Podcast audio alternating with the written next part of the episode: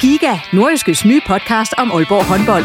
Vil du helt tæt på, hvad der sker i Danmarks største håndboldklub? Vi kommer selvfølgelig til at, til at gå all in. Så lyt til Giga, podcasten om Aalborg håndbold. Det går ondt på et hold som Aalborg, når man ikke leverer det, man gerne vil. Der sætter vi hver uge fokus på de vigtigste historier og største profiler. Dejligt at se, at han er den øh, afgørende faktor, som vi ved, han er.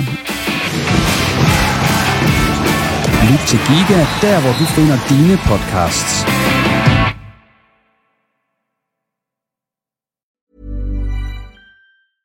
Mother's Day is around the corner. Find the perfect gift for the mom in your life with a stunning piece of jewelry from Blue Nile. From timeless pearls to dazzling gemstones, Blue Nile has something she'll adore. Need it fast? Most items can ship overnight. Plus, enjoy guaranteed free shipping and returns. Don't miss our special Mother's Day deals. Save big on the season's most beautiful trends. For a limited time, get up to 50% off by going to BlueNile.com.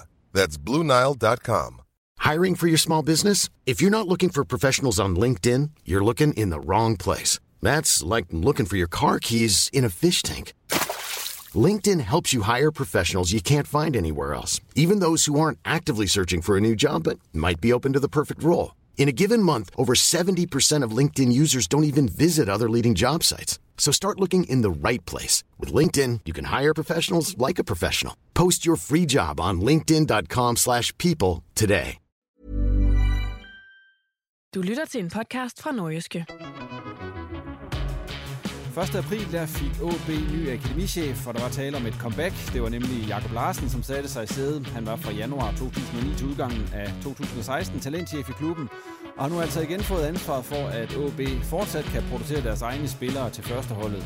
Det får Jakob Larsen mulighed for at fortælle meget mere om nu her i denne udgave af Reposten. Han er nemlig kommet på besøg i studiet sammen med sportsjournalist hos det nordiske mediehus Simon Ydelsen. Og udover OB's talentarbejde, så skal vi også lige en tur forbi nogle af de andre ting, der er sket omkring OB den seneste tid. Og så skal vi også lige se på de nordiske hold i første division. Mit navn det er Jens Otto Barsø. Velkommen. Og øh, mens jeg lige skruer ned her, så kan jeg skrue op for jer og sige velkommen til jer, Jakob og Simon. Tak. Tak for det. Det er godt, at I komme, og som så vanligt skal vi lige øh, have en status på lidt forskellige ting. Og Jakob, allerførst, dengang du spillede, ikke også, der mm. blev du kaldt øh, Jakob Figo Larsen. Ja. Bliver du stadigvæk kaldt Figo Ja, ude på gør, OB? det gør jeg i fodboldverdenen. i fodboldverdenen? Ja, øhm, det, var, jamen, det var i sin tid, øh, hvor vi var på tur til Italien. Jeg ved faktisk ikke, om det var i forbindelse med en Toto Cup kamp. Så boede jeg på værelse med Thomas Gårdsø. Og så kom vi til at ligge og tale om, hvem det var, vi mindede om som fodboldspiller. Nu kan jeg desværre ikke huske, hvem Gårdsø han sagde, for det kunne jeg godt tænke mig at have brugt imod ham. Men jeg ved ikke, jeg fik sagt Figo, fordi jeg, havde lidt, jeg var sådan lidt duknakket og løb lidt med fødderne ud af og spillede også på kanten. Og så vil jeg sige, så, så stopper hver en uh, sammenligning også der. Uh, og så tog Gårdsø det med ud på træningsbanen. Uh, og så var Peter Rudbæk, han var træner dengang, og han har øje for den der lidt skæve uh, vinkel indimellem. Og så er den hængt fast i fodboldverdenen. Men, øh, men, men det lever jeg med. Jeg synes, det er et okay øgenavn. Det kunne da være sjovt, hvis du kunne hvem Gårdsø han havde ment, han lignede. Jeg kan bare ikke huske det. Nej, Det skal, det skal jeg lige det tænke kan, over. det, det kan han helt sikkert selv. Ja. Nå, øh, Simon, øh, videre til dig. Ja. Du er jo i øh, Silkeborg i går aftes. Vi optager tirsdag her, og så OB tab øh, 2-4. Hvad var det for en kamp, du så? Den var underholdende, Ja. ja. først og fremmest. Altså, virkelig god, øh, virkelig god propaganda for Superligaen. Øh, måske ikke øh, den bedste reklame for OB's defensiv, men altså, selve stemningen og oplevelsen dernede, den var, den var rigtig god. Men de mangler også talenter. Ja, og, øh, blandt andet Ross og Allemann, så, så de var jo ramt defensivt. Ja, så det kom heller ikke som det store chok for dig, at det måske gik, som det gik. Nej, det, det var ikke, det var ikke nogen sensation, at, at Silkeborg ender med at, at score en del mål. Alt det her omkring øh, OB og deres øh, chancer for medaljer osv., det har vi jo lavet en lille ny udsendelse i Reposten regi, som hedder Reposten Kampklar, og der kommer vi til at snakke meget med om det her, og den optager vi allerede på fredag, hvor vi så ser mere, lidt mere på den her kamp, og så lader op til FC Midtjylland. Fordi i den her udsendelse, der skal vi ikke sådan snakke sådan, så meget om det, der foregår på banen. Vi skal snakke lidt mere om det, der foregår uden for banen. Og øh, inden vi lige sådan rigtig går i gang med det, Simon, så synes jeg lige, vi skal runde lidt af de der... Der, der er jo sket lidt i løbet af, af den seneste uges tid ude omkring, øh, ude omkring OB. Og det er blandt andet, at øh, de har hentet en reservemålmand ind til de sidste, øh, sidste del af sæsonen. Det er Kevin Sto Ellegaard. Er du overrasket over, at det, at det første nu, det falder på plads? Det er jo fordi Theo, han skal til EM med Jamen, U17. nej, nej, der er egentlig ikke, øh, der er ikke noget overraskende i det. Man kan også sige, at der er ikke nogen grund til at hyre ham ind før 1. maj, fordi skal man bare betale en måneds ekstra løn til ham. Han skal jo først bruges her øh, mi- midt i maj, så at sige, når, når Theo skal afsted. Så, så timingen er sådan set fint nok. Var du overrasket over, at det var Kevin Stur så? Nej, altså det, det er jo et spørgsmål om, hvad går der, hvad går der rundt lidt på markedet. Man kan sige, at FC Midtjylland hentede David Aarhus øh, tilbage fra pension her tidligere på året. Så det er jo et spørgsmål om, hvad, hvad, går, hvad går på markedet og ligesom kan bruges i den her situation. Der er han nok egentlig et meget godt fit. Og øh, det er jo heller ikke, altså, det er jo ikke planen, han skal spille. Skal vi så lige huske at understrege. Altså planen er jo, at Renne han holder sig skadesfri, og så Kevin Stuer, som jo så egentlig var gået på pension, Jamen, lige blevet, netop. og blevet tv-kommentator, eller fodboldekspert, eller hvad han nu er, bliver, bliver hævet ind. Altså det er, jo, det er jo bare lige de her uger, hvor Theo han er væk til, til U17 i hjemme. Så det, det, det passer meget fint. Vil du egentlig være tryg, hvis han skal stå? Det kan jo blive, øh, det kan, han kan jo risikere at skal stå den afgørende kamp over i parken mod FC København. Ja, men altså, pas det. Men jeg, jeg, jeg, jeg vil sige så meget, at... Eller øh, den sidste kamp, for det er ikke sikkert, den bliver afgørende. Han har nok ikke helt glemt at tage med hænder, så det... Altså, ja, i forhold til så meget andet, så, så, så vil jeg være tryg der. Yes. Øh, Simon, noget andet af det, der er sket øh, ude omkring OB, det er, at øh, Talander, som vi havde besøg af i reposten her for nogle, nogle uger siden, hvor vi også snakker om hans fremtidsplaner. Altså nu, er der, nu er han nogle steder blevet meldt endegyldigt tabt for OB, mens han andre steder, der siger de stadig, at han er stadigvæk inde i billedet osv., men det ved vi så ikke helt, hvordan det ender, og det er jo nok kun også talenter, der har helt styr på, hvordan og hvorledes den situation er. Men der er blevet nævnt nogle mulige afløsere i midterforsvaret. Det er en Daniel Høgh, det er en Stefan Gartenmann, og så en Lars Kramer nede fra Viborg den sidste. Altså, hvis nu Talander, han skulle ind med at, og vi sige, at han ikke vil spille videre i OB, hvem synes du så er de tre, der er mest sandsynlige, og hvem vil være den bedste løsning for OB? Jamen altså, jeg, jeg, jeg skal ikke øh, kunne gøre mig klog på, hvad den bedste løsning vil være i, i, i forhold til, om OB vil spille med fire mand eller, eller tre mand i, i bagkæden. Det, det er sådan et, et åbent spørgsmål til næste sæson, og så, så kan vi begynde at kigge på spiltyperne og sådan noget, men, men altså, øh, fælles for de tre er jo, at de er gratis, og, så, så de vil alle sammen være altså, fine spillere at få ind, fordi de er over, altså, økonomisk overskuelige at skulle, skulle arbejde med. Øhm, så kan du sige, at Gartman har ikke haft sin bedste sæson i, i Sønderjyske, men omvendt, så har han jo bevist sig selv tidligere, så altså, jeg, jeg kunne godt se ham øh, gå ind og blive en forstærkning til OB, fordi at øh, han kan nogle af de samme ting, som Talander for eksempel kan, og måske, ja, det, nu, nu bliver Talander måske sur, når jeg siger det, men, men jeg tror, Gartman er lige i den my øh, hurtigere og lidt mere mobil, så, så han vil passe fint ind. Og hvad hedder det, sådan set udefra, så er han jo også den, der er nemmest tilgængelig, også ud fra det, der er meldt ud fra, fra de forskellige.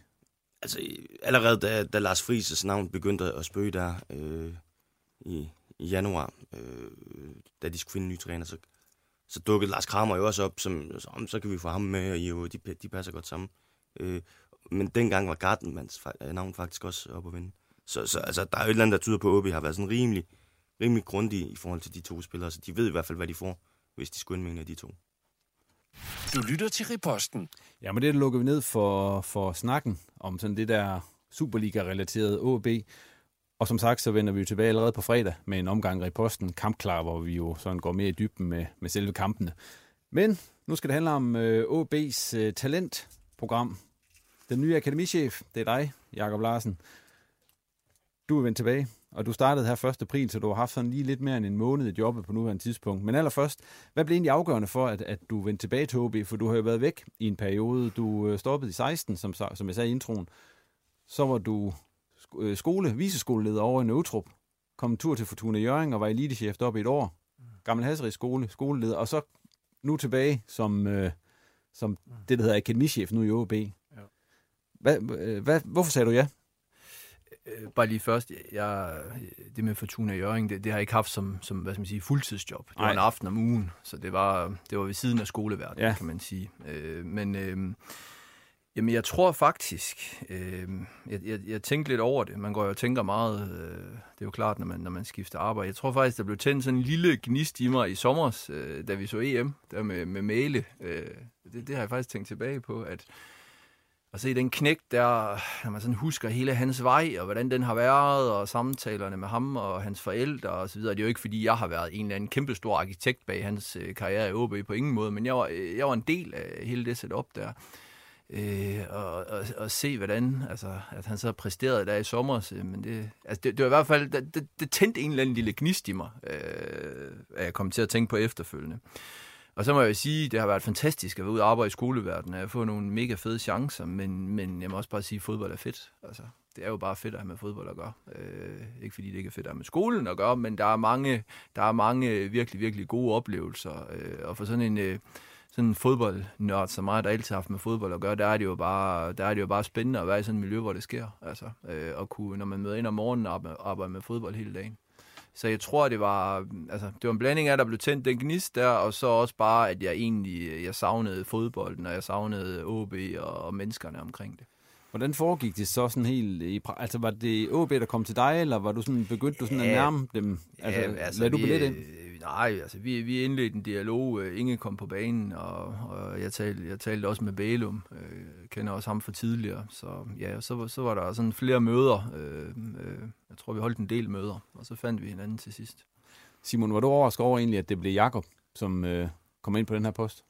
Ja, fordi jeg har ikke, jeg har ikke set det komme, at, at, øh, at han havde fået, altså, fået genfundet lysten til at, at bestride den, den opgave.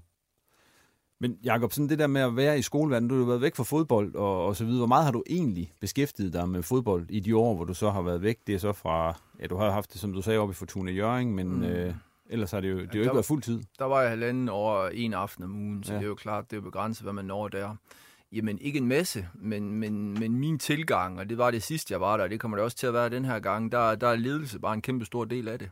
Altså, jeg er ikke, øh, jeg er ikke en ny Paul Erik. Det er ikke der, jeg, jeg er skarpest. Øh, men jeg synes selv, jeg, jeg interesserer mig, mig, mig i hvert fald meget for, hvordan man øh, kan bygge en stærk øh, organisation og en stærk kultur op øh, i sådan en klub. Øh, så jeg tænker, der har jeg jo virkelig, virkelig arbejdet med, med ledelse og mødt mange spændende mennesker ude i skoleverdenen. Så jeg, jeg, jeg synes, jeg føler mig øh, jeg føler mig endnu mere, øh, hvad skal man sige, øh, øh, rustet til sådan en job i dag, end nærmest da jeg sluttede. Øh, fordi jeg har, fået, jeg har fået det der bredere perspektiv med øh, ud i skoleverdenen rent ledelsesmæssigt. Jeg kunne se, jeg var inde og læse op på det, da jeg tilbage i 2016, da du stoppede. Der sagde du det jo fordi, at, at der trængte du til at prøve noget nyt. Ja, jeg, jeg, træng, jeg trængte til at prøve noget nyt. Øh, vi fik, jeg fik faktisk nogle gode øh, tilbud øh, fra fra nogle klubber i, i Danmark, øh, og også øh, faktisk et, et par føler udefra, men, men, men, men sådan rent familiært, der, der var vi ikke interesseret i at skulle til at flytte. Øh, øh, og så kunne jeg også bare mærke, at jeg har været, mit arbejde har været fodbold hele mit liv, altså som spiller og træner og så leder. Øh, og jeg synes bare, at vi har gang i, i så mange spændende ting, og jeg har så mange øh, tanker, øh, så jeg har også bare brug for ligesom at, at prøve det af i noget, i noget andet. Altså. Øh, så det var sådan en, øh, det var sådan det hele rørt sammen i en gryde, øh, og så og så sprang jeg så sprang jeg ud i, i det andet eventyr her, som også har været spændende for mig. De første otte år, altså der fra, fra start, det var januar 2009, og så til udgangen af 16, du var talentchef i første omgang. Mm. Hvis du skal prøve at sætte nogle ord på dem, hvad, hvad var det så for en, øh, en, en, ja nu er det så for slidt et udtryk, men hvad for en rejse var det, sådan rent jobmæssigt? Mm. Fordi det, du kom jo ind på et tidspunkt, øh, mm. hvor talentarbejdet måske havde en anden form, kan man sige. Der skete jo meget på de syv år. Ja. Otte år. Ja. Øhm, jamen, jamen, det er jo klart. Altså, det, dengang jeg kom ind i det først, øh, jeg, jeg, jeg tror faktisk, jeg var den første, der, kom, der blev fuldtidstræner ude i OB som U19-ligatræner dengang. Og det, det, det siger jo, hvor vi var dengang, og så kontra i dag, hvor de jo er halvtids på 13, og så ellers fuldtids u 14, 15, 17, 19 fuldtidsansat fysisk træner, øh, øh, flere fuldtidsansatte head of coach, u plus træner, hvad ved jeg. Så, så det er jo klart, det er en helt anden, øh, det er et helt andet sted, talentudviklingen er i dag. Øh, men jeg tænker, øh, rejsen også, øh, altså hvordan, jamen hvad, dengang, når jeg tænker tilbage, øh, vi stod faktisk i en lidt svær position dengang, fordi OB har egentlig haft en fin talentudvikling i flere år, men, men har også haft det svært i forhold til, vi lå, øh, vi lå lidt i bunden af ligaen, og, og vi har mistet nogle spillere til FC Midtjylland og, og så videre. Altså, vi har egentlig gang i nogle gode ting. Der var sat nogle gode skibe i søen, men, men, men der manglede nok lidt manpower til sådan virkelig at komme ud over stepperne og få os gjort kompetitiv. Øh, ja, Øh, så det var, det var en spændende rejse at være med på dengang det hele. Det var jo sådan en, det var jo et helt andet sted, man var dengang. Øh, det, det har været spændende at se, hvordan det sådan har udviklet sig gennem årene. Og jeg har hele tiden tænkt sådan ved mig selv, øh, i de otte år, jeg var der, kan vide, om det bliver ved med at udvikle sig, at vi kan blive ved med at ansætte folk, og, og vi kan blive dygtigere på det og det og det. Øh, jeg tænker, når vi en eller anden sådan limit på et tidspunkt, hvor man siger, at nu, nu, nu, nu kan det ikke betale sig mere eller et eller andet, men, men udviklingen er jo bare fortsat. Det ser vi også i dag. Altså. Nå, jeg, jeg, vil jo bare, altså, jeg, jeg synes jo, det er interessant, at du kommer tilbage netop nu, mm. på det her tidspunkt, fordi øh, nu, nu går du selv tilbage til, til 9, og jeg kan godt huske, hvordan det så ud for jer dengang. Mm. Øhm, du, jeg, hvis ikke jeg tager helt fejl, så er du årgang 91, ikke også? Mm. Øhm, altså Jakob Allemann og, Mm. og Vigman og, og, de, der gutter, og Helenius. Og det var, det var den første årgang i, i et stykke tid, som sådan for alvor brændte igennem i OB. Øh, og der fik I sat et eller andet i gang. Mm. Og jeg, jeg tænker, at der er mange OB-fans, der håber, at, at I kan gøre det samme nu her, fordi mm. situationen er måske heller ikke helt optimal i forhold til det, som, som du går ind til nu. Mm. Så det bliver jo spændende at se, om du så at sige kan gentage det her kunststykke, mm. som, som du gjorde, fordi da, da du forlader det i 16, der, der er OB vel top 3, Mm. top 4 i Danmark ja. på talentdelen. Og, og, og jeg lige skynde mig at sige, nu er vi jo nået, og altså, det, det, jeg, jeg var en del af det. Altså, jeg synes virkelig, der var mange dygtige mennesker. Øh, der var mange, der, der, der, ja, der var mange virkelig, virkelig kompetente mennesker inde omkring det. Men det kommer vi nok også lidt ind på senere. Ja, men netop den der, i, de der, i den første periode, altså hvad for nogle skibe var det, I fik sat i søen? Fordi der skete jo mange ting. Ja, jamen øh, en af de ting, øh, som, vi, som vi fokuserede på, det var jo blandt andet at, at lave øh, en, øh, en øh, konkurrencesituation og en højere kvalitet også på trænerledersiden. Sådan vi startede sådan en pipeline af vores egen trænere, øh, hvor vi øh, egentlig øh, ikke tog nogen nye trænere ind i OB, medmindre de startede som assistenttræner på et elitehold. Øh, og så, øh, når der så en gang imellem blev øh, nogle cheftrænerjobs ledige, så tog vi af vores egne assistenter. Og det betød, at, øh, at vi fik skabt en eller anden retning, fordi at øh, når det var, der var en, der fik cheftræneransvaret, jamen, så var vi sikre på, at, øh, at han var rigtig dygtig, og han var lært op i hele vores, øh, vores kultur og måde at gøre tingene på. Altså, det var en af, det var en af de, øh, de vigtige ting, jeg synes, vi satte i søen. Øhm, så var der noget andet, det var hele det her nordisk klubsamarbejde. Øh, hvordan vi organiserede det, og hvor vi egentlig sådan var, var ret first mover i forhold til at gribe det an sådan lidt på vores øh, egen måde med, med talentskoler rundt omkring.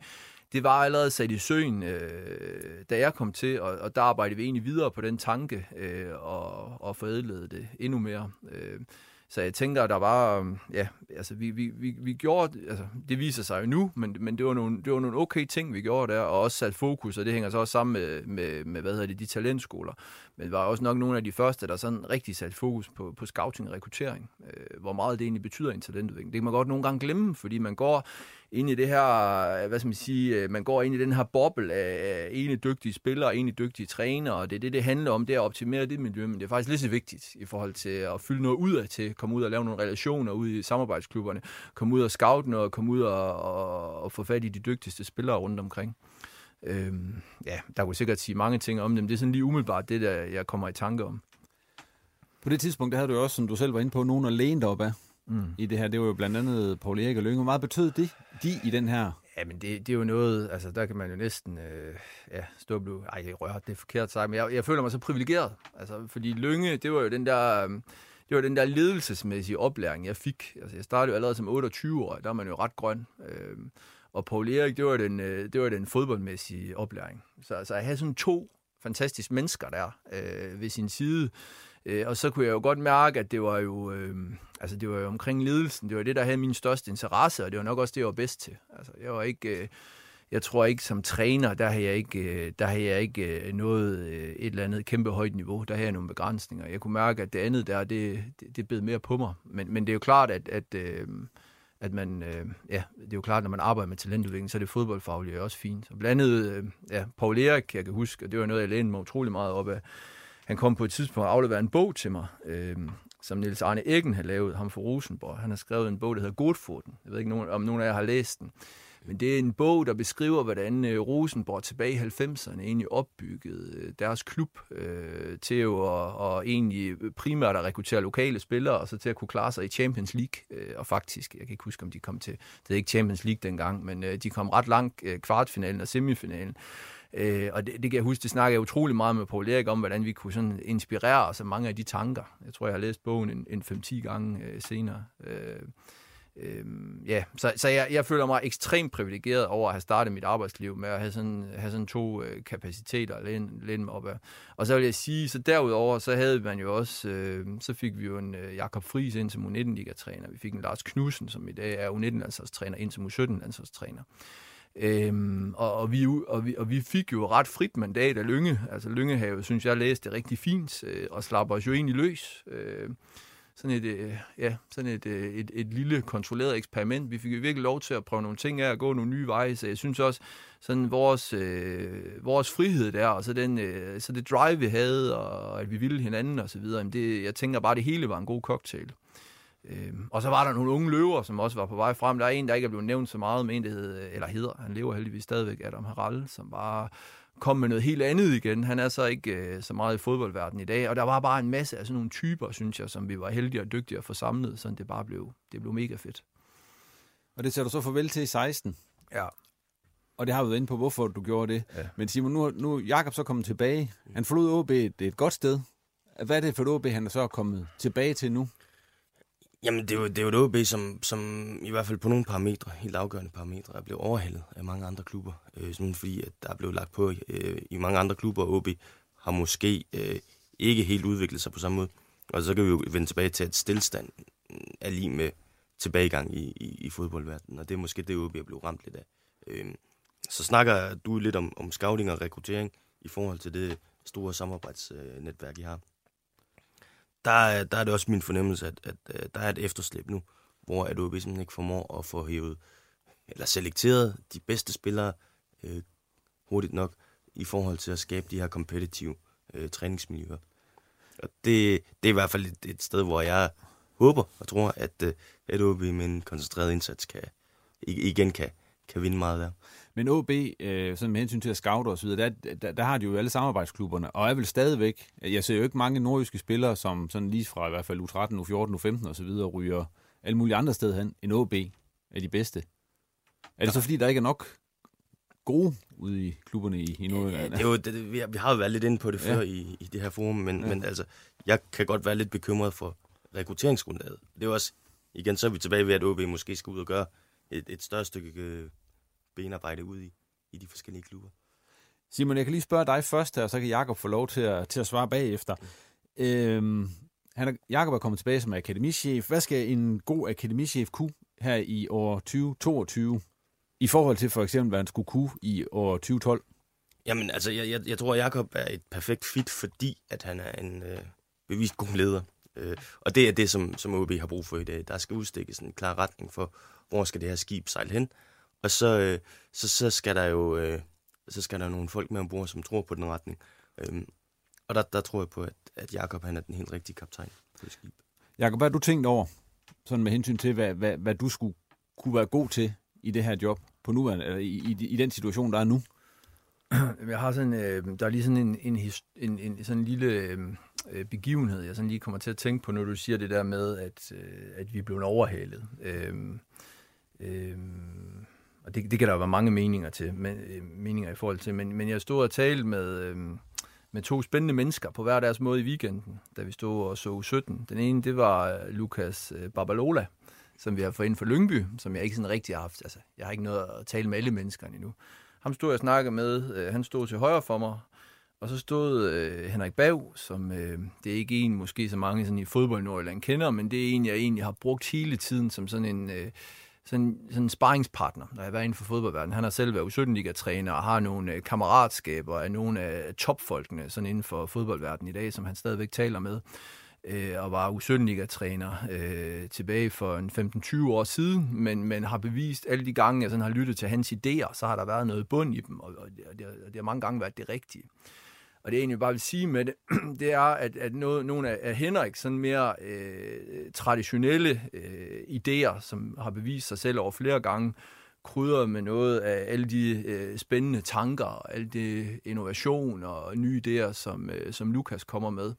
Det tænker jeg faktisk, det er sådan en, øh, det, det, det, mener jeg faktisk, det er en af, sådan min, øh, det er en af mine vigtigste ting, at, at få det i balance, det her med, hoppe med på vognen omkring nye af de, nogle af de nye innovative ting, altså som kommer til at gøre en forskel for, sådan vi, sådan vi kommer helt frem i bussen. Men, men, men, men, men vi må heller ikke glemme os selv i det. Altså, hvad er vi fået til at virke tidligere, og hvad er det, der fungerer heroppe i Nordjylland, hvad er det, der fungerer i OB, og det kan man ikke bare kopiere, bare fordi det lige pludselig er Nordsjælland, der laver et eller andet fantastisk, eller FCK eller Brøndby. Altså, vi skal sådan finde vores egen stil. Og der tænker jeg bare, det der med at have nogle forskellige typer af mennesker ind i motorrummet, øh, det tror jeg bare er enormt vigtigt. Altså, sådan vi hele tiden vender og drejer detaljerne, og når vi tager nye beslutninger, så er, de, altså, så er, det, så er det sket på, hvad skal man sige, et, et bredt grundlag, hvor der har været forskellige holdninger ind omkring. Det, det tænker jeg virkelig, virkelig som en vigtig ting, fordi der er, der er så mange veje, man kan gå i sådan en talentudvikling i dag. Øh, og den er jo, selvom det var en kompetitiv dengang, så er den jo, altså, så er den jo virkelig, virkelig blevet kompetitiv i dag. Og, og de store miljøer, de er jo bare i, i, i den grad øh, steppet op.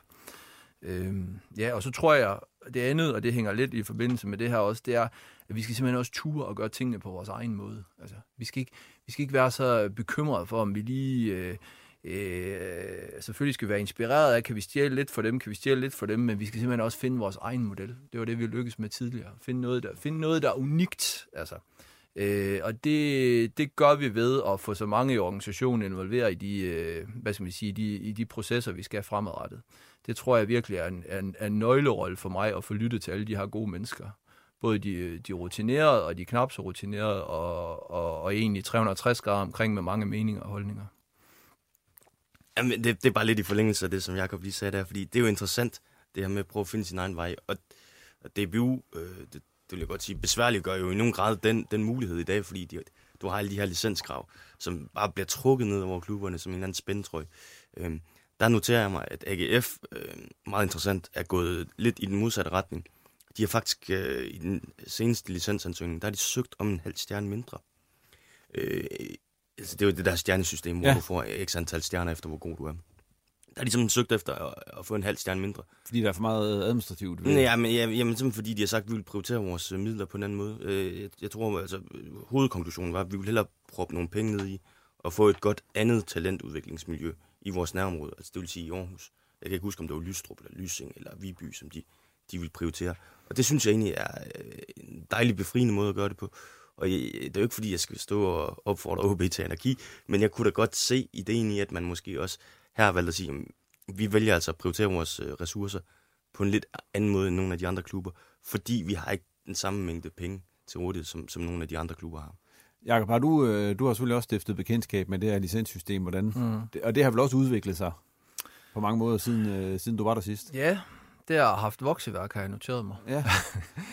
så øh, jamen, det, er jo, det er jo sådan, det er, altså, og, så, øh, og så, får vi, så får vi det bedste ud af det. Øh, jeg, jeg tænker, sådan et licenssystem, det kan der være mange holdninger, så jeg kan godt følge dig i, hvad du siger, øh, Simon.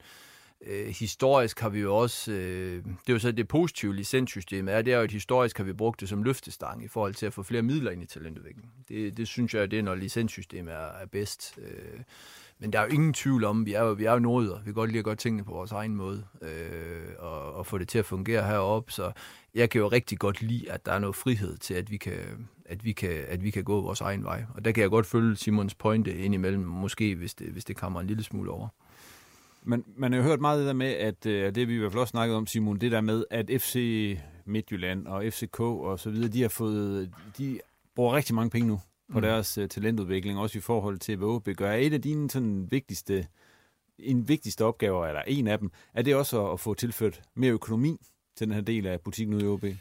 Ja, men jeg, jeg vil hellere gå den lidt anden vej omkring. Altså, øh, det er egentlig at starte med at finde ud af, hvordan vi gerne vil gøre det. Altså, nu har jeg jo brugt tid på at få talt med alle sådan trænerledere. Jeg er ikke nået igennem det hele endnu, men, øh, men de fleste af dem, lærer dem at kende, hvad vi er gode til, hvad er vores udviklingsområder.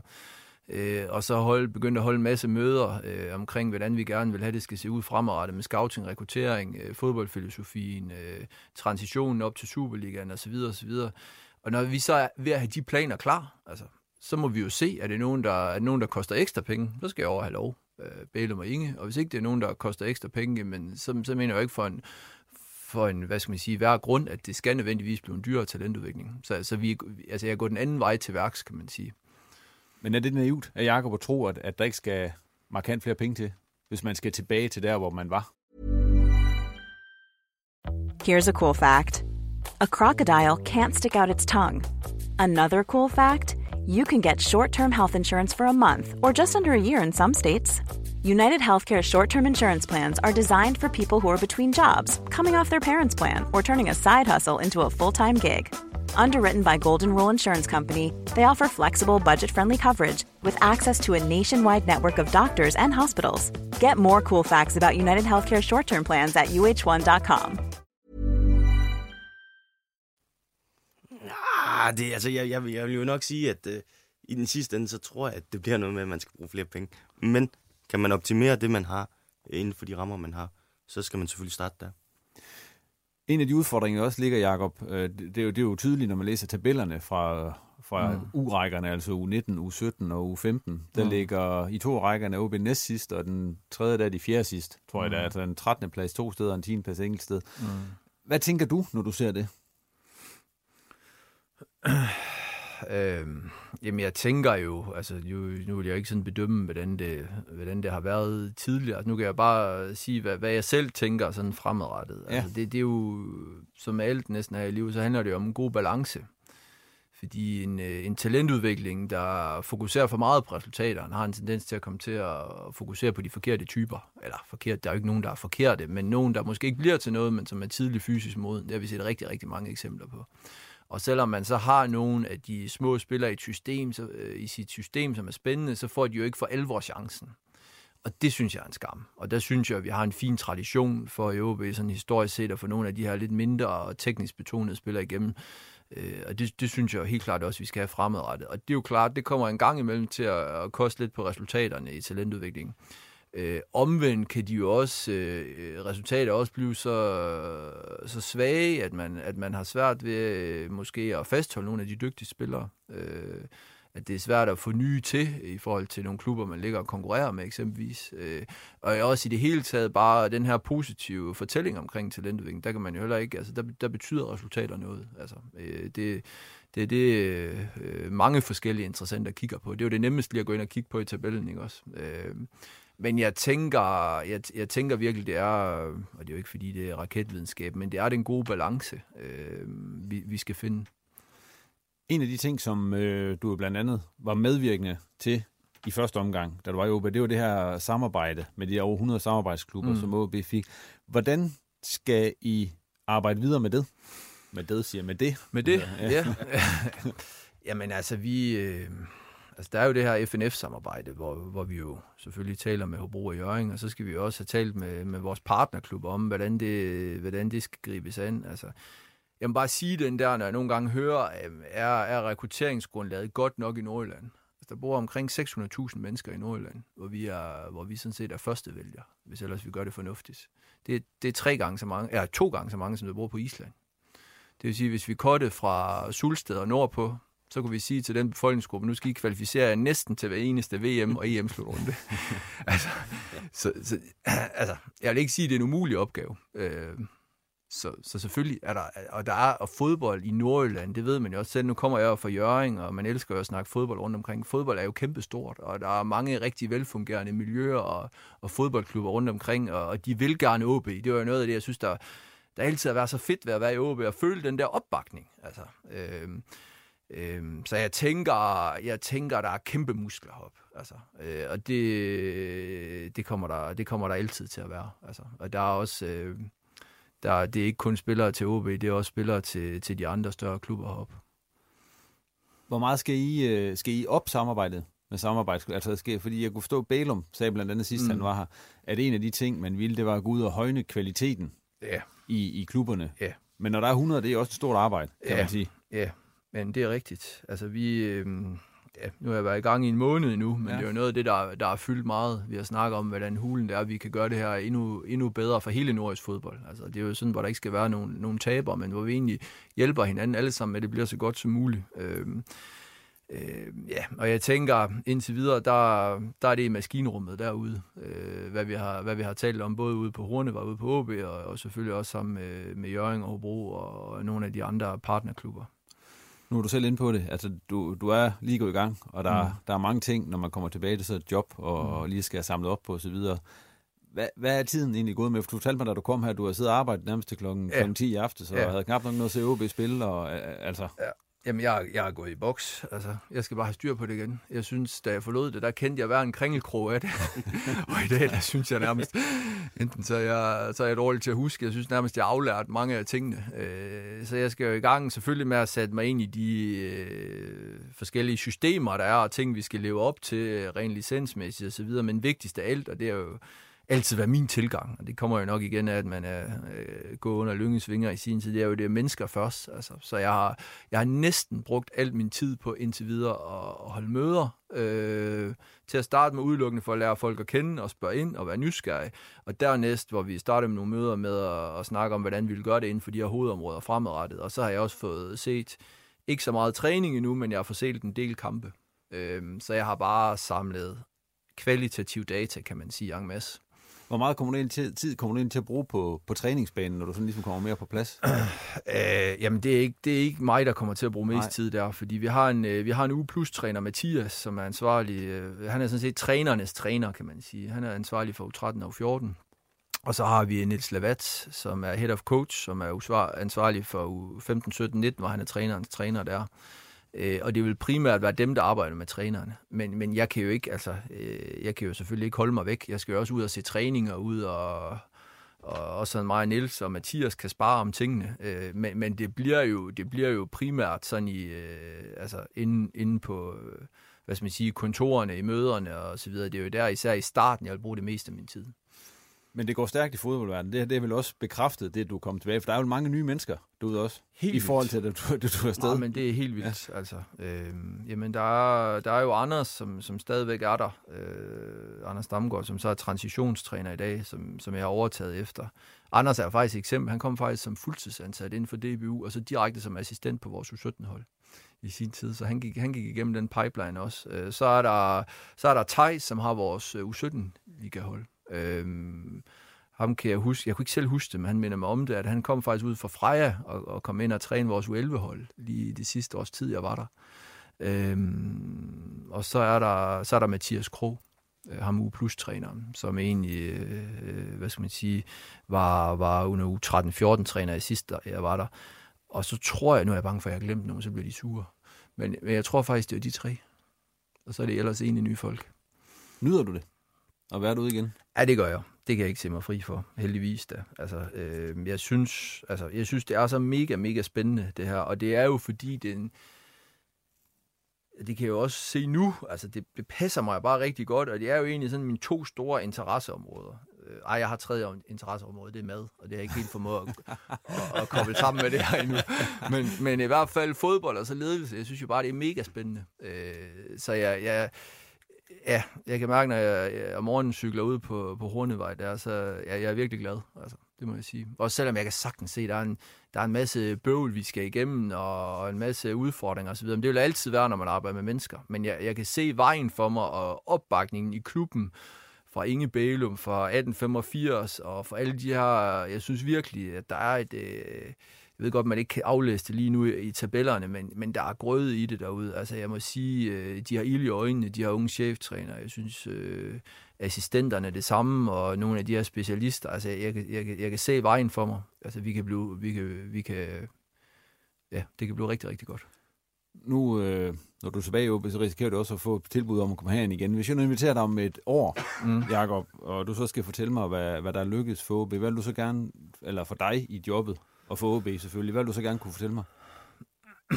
Jamen, det er jo, at vi har udviklet os øh, egentlig på alle øh, sådan de store parametre. Altså, og det er jo noget med... Øh, det er noget med klubsamarbejde at have forædlet det yderligere. Det er noget med scouting og rekruttering og forædlet det yderligere. Det er noget omkring øh, kvaliteten af, af trænerne og den know-how, vi får skabt i OB, øh, for at udvikle det yderligere. Det er... Øh, øh, vi kan jo heller ikke se os fri for. Altså, vi, vi, skal, vi skal jo, altså, selvom man snakker processer inden for talentudvikling, altså, øh, vi, vi, skal ikke, vi skal ikke ligge i bunden øh, de næste seks år. Altså, vi, vi, forhåbentlig så, så kommer vi også til, selvom det er en lidt kortere bane, og der godt kan være lidt svært at pille ved inden for talentudvikling, så skal vi også, øh, så skal vi også gerne se en forbedring der. Du lytter til Riposten. Og så får du fred ja. lige nu, Jacob, i hvert fald ja. lige med hensyn til det her. Ja. Fordi at øh, vi skal lige rundt om den der min top 3 ja. som jo så også har, har fået øh, lidt forskellige den her gang. Ja. Og øh, Simon, du kan få lov til at starte så kan Jakob lige trække vejret. Ja, mens det er du fint. kører igen. Det er fint. Men øh, jeg har skrevet øh, tre talenter på OB's uhold, som du tror når Superligaen. Og så måske længere, har jeg skrevet i parentes. Ja, og der, der skal man måske lige... Øh, vi skal lige være enige om, hvor, hvor jeg kan lægge snittet hen. Øh, I forhold til, fordi altså, jeg, jeg var sådan lidt... Skal jeg tage den Theo Sander med? Fordi han er jo sådan set en del af Superliga-truppen nu. Så kan du tage fire, så er han en af dem. Ja, okay. Ja. Jamen, det, det er fint. Ja. Øh, jamen, og så, så kommer det næste så, fordi jeg har egentlig Oscar Medum. Jeg, jeg, jeg, jeg tror på, at han kan øh, nuværende... Øh, ja, han spiller vel egentlig U19, men er U17-spiller. Øh, jeg tror på, at han har noget, der, der gør, at han kan, kan gå hele vejen. Han, han, ser, han ser spændende ud. Og hvis dem, der ikke kender Oscar Medum, hvad er han så for en spiller? Altså, hvad, Jamen, han er, han er en offensiv øh, kant tiger type Kan måske også spille angriber. Kommer ned fra øh, Midtjylland, er, men er søgt herop. Fordi OB var det rigtig fit for ham. Og øh, han er... Han er god til at sætte sig selv i scene, og han er god til at sætte andre i scene, så, så en, en, en spændende offensiv spiller. Næste? Ja, øh, jamen, så, øh, så, så er vi jo igen i det der, øh, så er vi jo igen i det der grænseland, der hedder øh, Su- Superliga. Øh, U19. Nu, øh, nu har jeg så valgt at tage øh, Gustav Dahl, ja. som egentlig er U19-spiller nu. Øh, han, øh, han har nogle tekniske kompetencer og nogle, nogle ting i sit spil som central midtbanespiller, som er virkelig spændende. Øh, jeg er lidt i tvivl om, om han når hele vejen, fordi han er så pladet af skader, har været så pladet af skader, som, som han egentlig er nu. Øh, men han er kun første års U19. Så jeg, jeg håber jo lidt på hvis vejen, at han kan brage et rigtig godt øh, andet år af som U19-spiller, og så ligesom tage, tage skridt imod Superligaen, fordi så er han en spændende spiller. Øh, og, øh, og så den tredje. Eller den fjerde, ja, men, ja, men, ja, men der har jeg jo så, altså, jeg har jo så været længere nede og kigge der, fordi jeg, jeg, tænkte, jeg, har, jeg har sgu svært ved at finde sådan, de helt store oplagte emner på, på U17 og U15. Øh, og nu vil jeg ikke lægge pres på de unge mennesker, men nu har jeg set OB's U14-hold nogle gange. Ja. Der vil jeg bare sige, at talentmassen på, på den overgang er så spændende, at jeg er sikker på, at der skal nok være øh, minimum en, måske endda to kommende Superliga-spillere i den gruppe der, fordi der er virkelig noget, øh, der er virkelig noget spændende talent. Men der er igen også, som jeg har været inde på, der er nogle spillere, som måske er lidt future-spillere, som ikke er så store lige nu, men de har virkelig noget fodbold i sig. Så jeg håber, at, øh, at man kan forvalte det rigtigt, fordi så er der helt sikkert noget spændende potentiale der. Yes. Jakob, videre til dig. Du har Ja. fået øh, de tre øjeblikke, eller ting, som betød mest for dig, eller som du husker bedst fra den første periode i OB, hvor Mm. du jo var talentchef. Mm. Eller du var jo faktisk spiller i den første periode, men i ja. perioden som talentchef. Ja. Jamen, det står for mig som et kæmpe stort øjeblik, da i 2014, da vi blev mester. Altså, øh, og det er jo øh, i høj grad var egenudviklede spillere, øh, der var basis for det mesterskab. Altså, det er jo klart, når man er en del af talentudviklingen, og virkelig har arbejdet hårdt ud i motorrummet, og, og set, hvordan vi har flyttet os, så er det jo, altså, øh, ja, det var, det var en fantastisk dag, altså, øh, og et fantastisk øjeblik. Øh, så det, det står for mig som sådan sådan helt, øh, sådan helt lysende stadigvæk. Øhm, og så en, en anden historie, det er sådan, det er sådan en, en solo-historie, men, men, den, men jeg har tænkt på det mange gange siden. Øhm, øhm, vi, har jo, vi har jo mistet nogle, nogle spillere nede sydpå, øh, og så kunne vi se, at vi havde en rigtig god årgang øh, 94 i støbeskeen, hvor der blandt andet var Lukas, han spillede, Lukas Andersen. Og vi var bange for at komme til at miste ham, fordi han var virkelig, virkelig talentfuld. Øh, fantastisk fodboldspiller. Øhm, og der, der kan jeg huske, der blev jeg ringet op, da jeg er på tur ned i Tyskland, øh, at, at nu er der så kommet en henvendelse til os, den her officielle henvendelse, og de vil, øh, de vil gå efter Lukas, øh, øh, den her klub. Øh. Og så hele det der spil frem og tilbage, øhm, øh, og, så, og så valgte Lukas OB. Altså, det var bare, det var så fedt. det var det, det handler om. Vi skal have de øh, øh, fedeste spillere, de fedeste trænere hele vejen omkring, og det var bare så vigtigt at fastholde Lukas i klubben. Øh, det var så afgørende også for de andre spillere, som kom øh, senere, at de kunne se, okay, Lukas, han, han valgte OB. Altså, så er der virkelig noget om snakken. Det er en god klub at være i, og, og vi kan noget med talentudvikling. Øh, og så, øh, og så vil jeg egentlig sige den sidste, øh, og det, det er faktisk noget, der er kommet senere, øh, men, men, men, men så er det jo lidt det, jeg talte om tidligere med mail, og det, og det fylder noget i mit hoved, fordi man er hele tiden sådan, øh, går og tænker, nu må der også, alle de her dygtige spillere være nogen, der sådan for alvor brager igennem. Øh, og der kan jeg huske sådan, hvordan, øh, det var Allan Gorte, der var sportschef, der vi havde egentlig fået, øh, vi havde faktisk fået seks spillere op i årgang 97 og, og seks spillere i en Superliga-trup. Altså, det var ikke, fordi de var på lange kontrakter, men det er alligevel seks unge spillere op i en Superliga-trup i forhold til træningsmiljøet og så videre. Så jeg kan huske, at jeg kom ind til Gorte næsten med hætten i hånden, og så jeg prøver at male og så videre. Han smadrer dem altså ude på den side der, og Paul Erik synes også, at han var spændende. Alle synes, han var spændende. Øh, og så heldigvis, så, så, så, så gav Gorte ham også chancen der. Men, men jeg kan huske mødet, altså, da, da vi heldigvis fik ham igennem. Og det er jo sjovt at tænke på nu, ikke også? Hvis det møde det ikke var faldet sådan ud, hvad så hans vej har været? Øh, ja. Så det er lige sådan, øh, det er sådan lige umiddelbart øh, tre ting. Det var også tre gode. Ja. ja. Men nu, nu nævnte du selv det der med de der seks, der kom op det år. Kommer det nogensinde... Altså, det, det er jo ikke realistisk, at det kommer til at ske igen. Nej.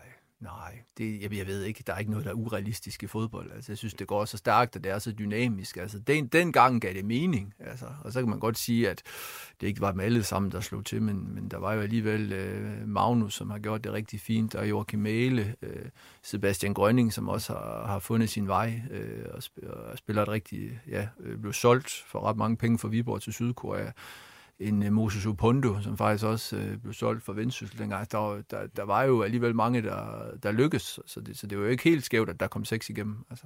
Men hvad er egentlig, uh, hvad er du tilfreds med, sådan fremadrettet? Øh, jamen altså, tidligere har man jo sagt det der med, med, med, med to spillere om året, altså, men, men, men det er jo ikke, det er også blevet sagt mange gange, det er jo ikke kunsten at sætte spillere op i Superliga-truppen, det er jo også at, at få gjort dem gode nok, og få dem til at, til at slå til, og der er også noget, hvor, hvor meget slår de så til, altså... Øh, hvis, hvis, man, hvis man får en landsholdskarriere som Mæle, så, man, så kan man godt tælle mere end en, kan man ikke det? så synes, lad, lad, os bare, lad os bare sige det. ja. Du lytter til Riposten. Yes, men uh, tak for de top 3'ere. Vi er nået frem til, at vi lige skal snakke lidt om uh, første divisionsholdene. Simon, ja, det bliver nok til dig, der ja, ja. skal på banen her. Skal vi starte med Jammerbugt, eller skal vi slutte med Jammerbugt? Kan vi ikke bare springe dem over? det vidste jeg godt, du gerne vil sige. Men de har jo simpelthen uh, de har jo tiltrukket sig national interesse nu. I onsider, jeg ved ikke hvad. Efter, vi har jo snakket om dem længe, længe, længe, længe, længe. Om alt det, der skete deroppe. Men nu er de jo, øh, nu er de jo i onside her i weekenden. Ja, og hurra for det. Ja. Altså, jamen, ja, ja, ja, ja, jeg, jeg vil være træt af det, fordi at det er jo lige meget, hvad vi, øh, hvad vi skriver. Så, der er simpelthen så mange skeletter i skabet op, og jeg, jeg er sikker på, at vi har ikke, vi har ikke altså det er top med isbjerg, vi har set her, fordi der er så mange historier, og så kan vi sige, at det er ikke alt sammen, der er ulovligt, men der er noget af det, der er moralsk forkasteligt. Og øh, Jamen, det, det, det er bare ikke en særlig god historie, fordi der er så meget rod i det. Nu kan vi sige, at jamen, det nyeste er jo, at Spillerforeningen går ind og siger igen, der er ikke styr på lønudbetalingerne. Altså, det, det er sådan helt basic. Altså, de har ikke styr på deres lønudbetalinger. Altså, hvad, hvad fanden er det her for noget? Det er en, det er en første, første divisionsklub i Danmark, vi snakker om. Det er jo ikke, det er jo ikke en C4-klub. Altså. Og så var der også historie med ham, der havde kontrakt, som heller ikke havde fået løn.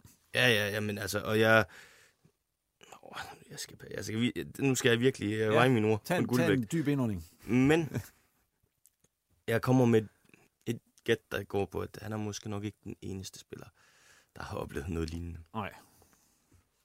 Og så rent sportsligt, hvis vi så kigger på det, så kæmper de jo stadigvæk, øh, altså de er jo ikke helt væk endnu. Altså, nej, nej, og alt er respekt for det. Øh, trods øh, ja. alt det, der nu foregår udenom klubben og så videre, så ligger de faktisk stadigvæk sådan, at de har mulighed for at redde sig en sæson i første division skal man lidt håbe på, at det ikke sker sådan set ud fra et, en dansk fodboldsbetragtning, kan man sige, nordjysk fodboldsbetragtning? Ah, det, det, det synes jeg ikke, vi kan tillade os at sige. Jeg, jeg, jeg, altså, hvis, hvis Jammerbuk, de klarer sig og klarer fri sig i den her situation, så er der alt muligt grund til at, at, at lette på hatten øh, for de spillere, der har gået det igennem, og så alligevel lykkes. Øh, det vil være meget, meget imponerende og nærmest sensationelt. Men altså, jeg tror stadigvæk på, at de, de rykker ned, og det gør jeg ud fra en betragtning om, at øh, Jammerbugt og Esbjerg, de ser, de, de ser lige en tandsvage ud end de andre. Sådan som talentchef egentlig ude i ÅB og stor betragt, du har jo sikkert haft mange gode snakke med Jetsmark, som det hed i gamle dage, Blokhus FC og så videre. Altså, ja, det har jo været en god samarbejdspartner for jer gennem årene, Jammerbugt FC. Men det er det jo så ikke længere, som det er lige nu. Jeg vælger at være politiker, Jacob, og så sige ingen kommentar. det er også i orden. Hvis vi så ser på noget, øh, hvor, der så altså, hvor det så sådan rent sports går rigtig godt i første division for et de hold, det er så Hobro, ja. som jo nu har, mens vi optager her, spillet, ja, som jeg lige husker det, ni kampe. Ny, øh, ny klubrekord. Ja, uden at tabe i, i første division. Er de, øh, de er oppe på 31 point nu? som jeg lige husker det. Er de øh, sikre på en, en sæson mere i første division? Hvilket det jo ikke så ud til, at de skulle have. Øh, Vi skal, vi, ja, men vi skal ja. lige huske, at de starter foråret 5 point under stregen. Ja. Øh, ja, og hvis du spørger dem selv, så nej, de er ikke sikre endnu. Nej, men hvis jeg spørger dig?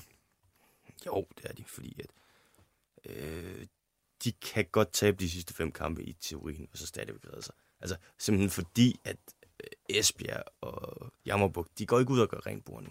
Så, så altså, det, at de er 8 point foran og har en bedre målscore, det, det indikerer, at de skal nok øh, booke en ny sæson. Havde du set den komme?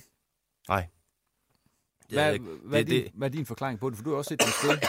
Jamen, altså Martin Thomsen var lidt inde på det sidst, han var med her i reposten. Ja. ja der er lidt med deres presspil, hvor han har fået det justeret til, sådan at det fungerer. Og så, øh, så tror jeg, at det har hjulpet sindssygt meget, at han har valgt øh, de rutinerede kræfter i defensiven. Og intet ondt sagt om Frederik Ditz, fordi han er en meget talentfuld spiller. Men det, at man vælger en Simon Jakobsen som, som forsvarsstyrmand, og man så sætter en, øh, en Christoffer Østergaard eller en Mads Eriksen ind, som, som er rutinerede folk, i min Søgaard, som også har prøvet det her før. Altså, mm, de har bare været bundsolide, og det har givet sådan en ro. Og så, så snakker jeg med Simon Jakobsen, som så selv siger, at Mur- Muammar Brajanac op foran har været en, øh, en kæmpe øh, forstærkning i forhold til deres presspil. Øh, intet ondt om Kasper Høgh, men, men øh, Brajanac, han er bare god, og har virkelig øh, hjulpet den del af spillet. Så øh, Hobro, dem kommer vi også til at snakke om i næste sæson i Reposten, går vi, går vi stærkt ud fra. Det regner vi også, vi skal gøre. Altså, vi regner også, vi skal, med, at vi skal have Vendsyssel med i den her, her pulje, men øh, de har fået 4 ud af 15 mulige point i nedrykningsspillet indtil videre, og de har kun scoret tre mål i nedrykningsspillet indtil videre, og jeg har så set fem mål i ni kampe i hele 2022. Kan vi sådan helt skrive dem ud af den her nedrykningsfortælling endnu? Nej, det, det, det kan vi jo ikke. Øh, altså, også sp- fordi at spillet ser ikke specielt godt ud. Nej, altså, tre mål i nedrykningsspillet, og det er jo så mod de ja, formodet dårligste hold i første division. Ja, men også, også fordi, nu, nu stod jeg og hørte Henrik Pedersen øh, inden kampen mod øh, øh Hobro her i weekenden, hvor han siger, at vi skal frem, vi skal virkelig angribe og være offensive i vores mindset. Det er de så i 10 minutter, og så går de tilbage til at spille sådan noget William Quist-fodbold, hvor det er på tværs og tilbage. Og det, det, altså, der, der er bare et mismatch mellem det, han siger, og det, de gør. Øh, og hvor den så ligger hen, om den ligger på ham eller på spillerne, det skal jeg ikke gøre mig klog på, men der er et eller andet, der, der ikke fungerer. Vi har hele tiden sådan sagt, at de er simpelthen for gode, at de har for god en trup og, og så videre, øh, men øh, hvorfor kommer det ikke, tror du? Det her, øh, den her forløsning, hvor de ligesom får vist, altså det, det de burde kunne.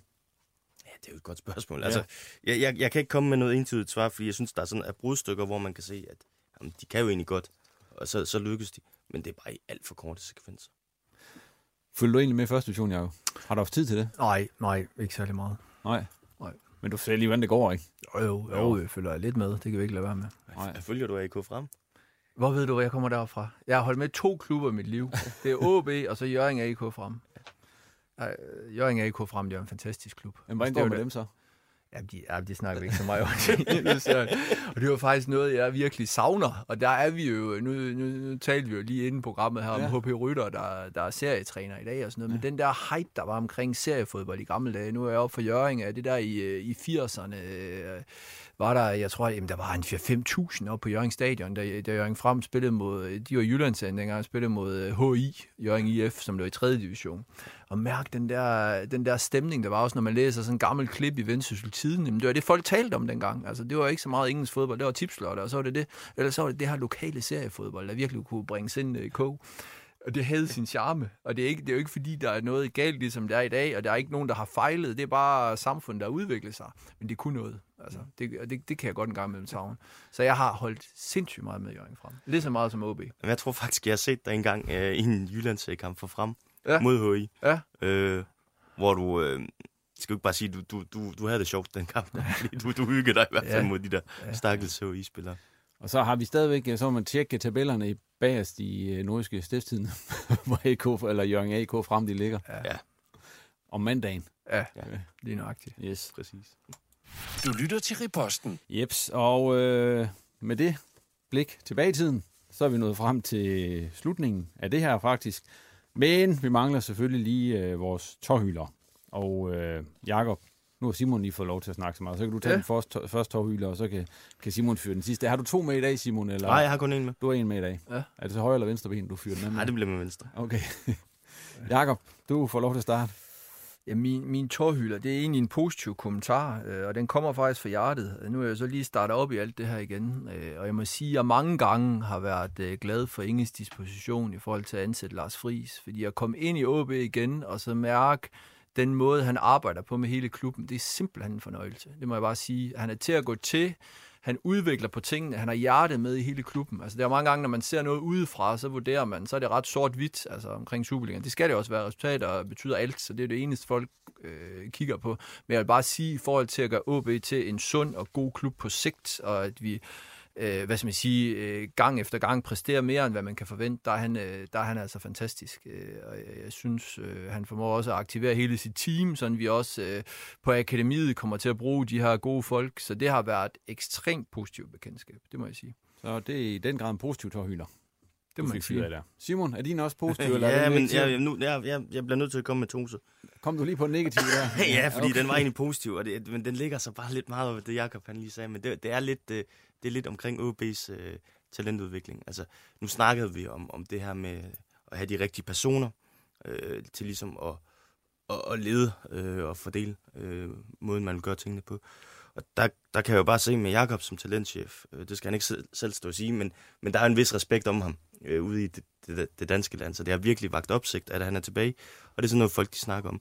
Og når du så derudover siger, så har du Niels Lavets, som der kommer fra FCK, som også er meget anerkendt for det, han kan. Øh, så har du en Andreas Moder, børneansvarlig. Altså, der er bare nogle, der er nogle øh, figurer der. Øh, nu nævner du selv Thijs Larsen, som er U17-træner. Virkelig, virkelig talentfuld træner også. Så der er nogle figurer der, som jeg tror på kan være med til at løfte det her øh, over en længere periode, til, til øh, så vi kan stå og sige her med et par år OB, at, at der, hvor OB skal være inden for talentudvikling. For jeg tør godt sige, det er man ikke det. Men, men det kan man altså komme med den her besætning. Hvor, hvor synes du, de skal være? Sådan helt... Øh... Jeg mener, at OB skal være en top 5-klub i, i, i dansk talentudvikling. Og det er, det er målt på alle parametre. Det er målt på, hvordan man klarer sig i ligaerne. Det er målt på antal landsholdsspillere. Det er målt på, hvor mange man selvfølgelig producerer øh, op til Superligaen. Men nu, nu han lige siger det, Jacob. Hvor mener I selv, I skal være? Ja, men jeg synes, det, det virker som en, øh, som en fin analyse. Okay. Simon, det var... Havde du en mere så? Ja, men jeg, jeg, ja. jeg, jeg, jeg, jeg bliver simpelthen også nødt til at så skyde lidt efter, lidt efter vores øh, kære venner oppe i Vendsyssel. Fordi nu skal det helt ikke være rosenrødt, men i forhold til det budget, som de har, de buller frem med, og så øh, i forlængelse af det, vi lige snakkede om, altså det, det er jo ikke godt nok, det de får ud af det. Det må vi også bare kende, at, at de skal ligge her øh, kort før sæsonafslutningen, og så være i tvivl om, hvorvidt de skal være nedrykningsfra eller ej. Det, det er en for lidt erklæring. Tak for det, Simon. Ja, med det, der lukker vi ned for denne udgave af Reposten. Tak til gæsterne for, at de kom, og til dig for at lytte med. Og husk, at vi allerede er tilbage igen på fredag med Reposten Kampklar. Og hvis du vil være sikker på at få det hele med, så abonner på Reposten i din foretrukne podcast-app. Og på sociale medier, der kan du finde os på Twitter og Facebook, og Facebook, og her må du også meget gerne følge os. Og på Facebook, der kan du blandt andet se videoer fra vores OB-arkiv. Og for mig er der nu kun én ting tilbage at sige, og det er på genhør. Du har lyttet til en podcast fra Nordjyske. Hi, I'm Daniel, founder of Pretty Litter. Did you know cats tend to hide symptoms of sickness and pain? I learned this the hard way after losing my cat, Gingy. So I created Pretty Litter, a health monitoring litter that helps detect early signs of illness by changing colors, saving you money and potentially your cat's life. Pretty Litter is veterinarian developed, and it's the easiest way to keep tabs on your fur baby's health right at home. Go to prettylitter.com and use code ACAST for 20% off your first order and a free cat toy. Terms and conditions apply. See site for details. Mom deserves the best, and there's no better place to shop for Mother's Day than Whole Foods Market. They're your destination for unbeatable savings, from premium gifts to show-stopping flowers and irresistible desserts. Start by saving 33% with Prime on all body care and candles. Then get a 15-stem bunch of tulips for just $9.99 each with Prime. Round out Mom's menu with festive rosé, irresistible berry chantilly cake, and more special treats. Come celebrate Mother's Day at Whole Foods Market.